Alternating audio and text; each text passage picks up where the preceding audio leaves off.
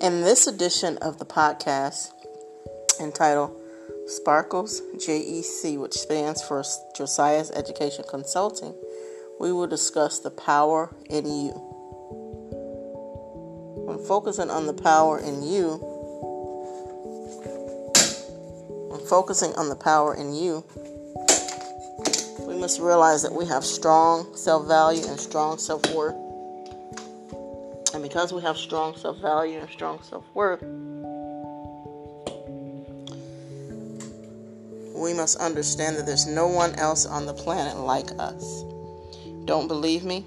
Look at the fingerprints on your hand. There's no one else in the world that has ever lived or that does live that has the same amount of fingerprints or the same design of fingerprints that you have. So your creator designed you very distinct from anyone else. There are things in you that are so powerful. You can do things that no one else can do. There are so many people that depend on you more than you realize. There are people that even look up to you more than you realize.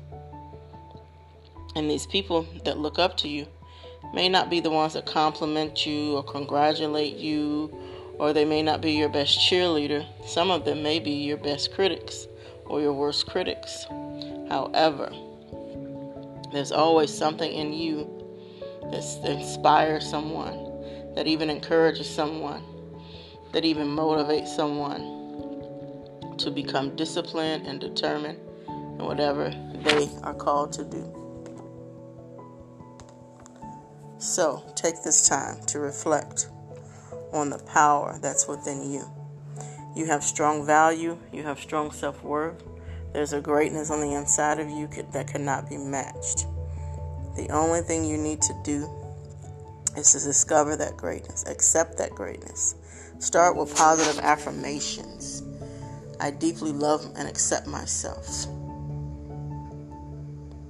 I am wonderfully and fearfully made. I have a wonderful, beautiful smile.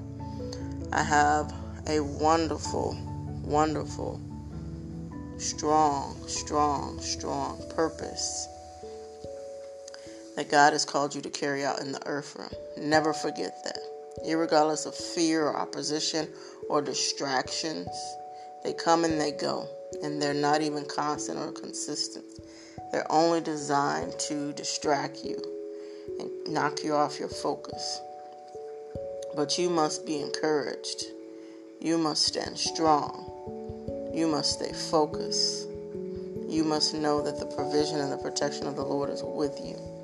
And you cannot let these stones go unturned. You cannot allow the, the diamond in the rough in you. Uh, you cannot stop it from becoming uh, the precious, priceless, wonderful looking, sparkling diamond that it was called and created to be. It's just a matter of courage. It's just a matter of faith. It's just a matter of trusting the Lord. It's just a matter of allowing God to um, develop the greatness on the inside of you. You possess a greatness like no one else. Let's embrace it. Let's walk in it. Let's not go to the grave without cultivating the greatness on the inside of you. Now that doesn't mean you have to be arrogant or prideful, but it doesn't mean that you have to underestimate or undermine or minimize or dummy down who you are. You're too great for that. You were called to greater. May the Lord and His force of favor and His strength and His spirit and His discipline and His peace and His protection launch you into the greatness that you were called to be. You need someone to help you, a coach perhaps, to navigate you into your dreams, to navigate you into your destiny, to uh, help you to see, to help you to have vision, not just sight. Many people have vision, but they many people have sight, but they don't have vision. Vision allows you to interpret and process what your sight allows you to see and allows you to take it and go beyond. It gives you the direction and the purpose that you need. So be encouraged. Do not fret. Do not sway away. Do not lose hope. Do not lose sight of the awesomeness on the inside of you. You must act on your faith. You must execute your faith by doing what you know and believe that will cause you to navigate to your destiny and also cause others to be able to launch into their destiny. So, again, be encouraged. The greatness on you, inside of you, is dependent on you. Others that you don't even know are dependent on you.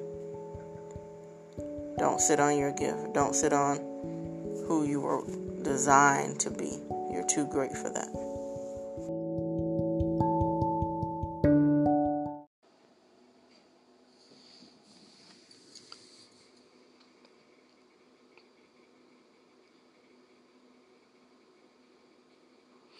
Hello, everyone. On this edition of the podcast, I want to discuss with you about taking the high road. Oftentimes, we talk about the high road, or we hear talk about the high road. We also hear talk about trusting the process. About three years ago, I heard those words trust the process. I was in the process.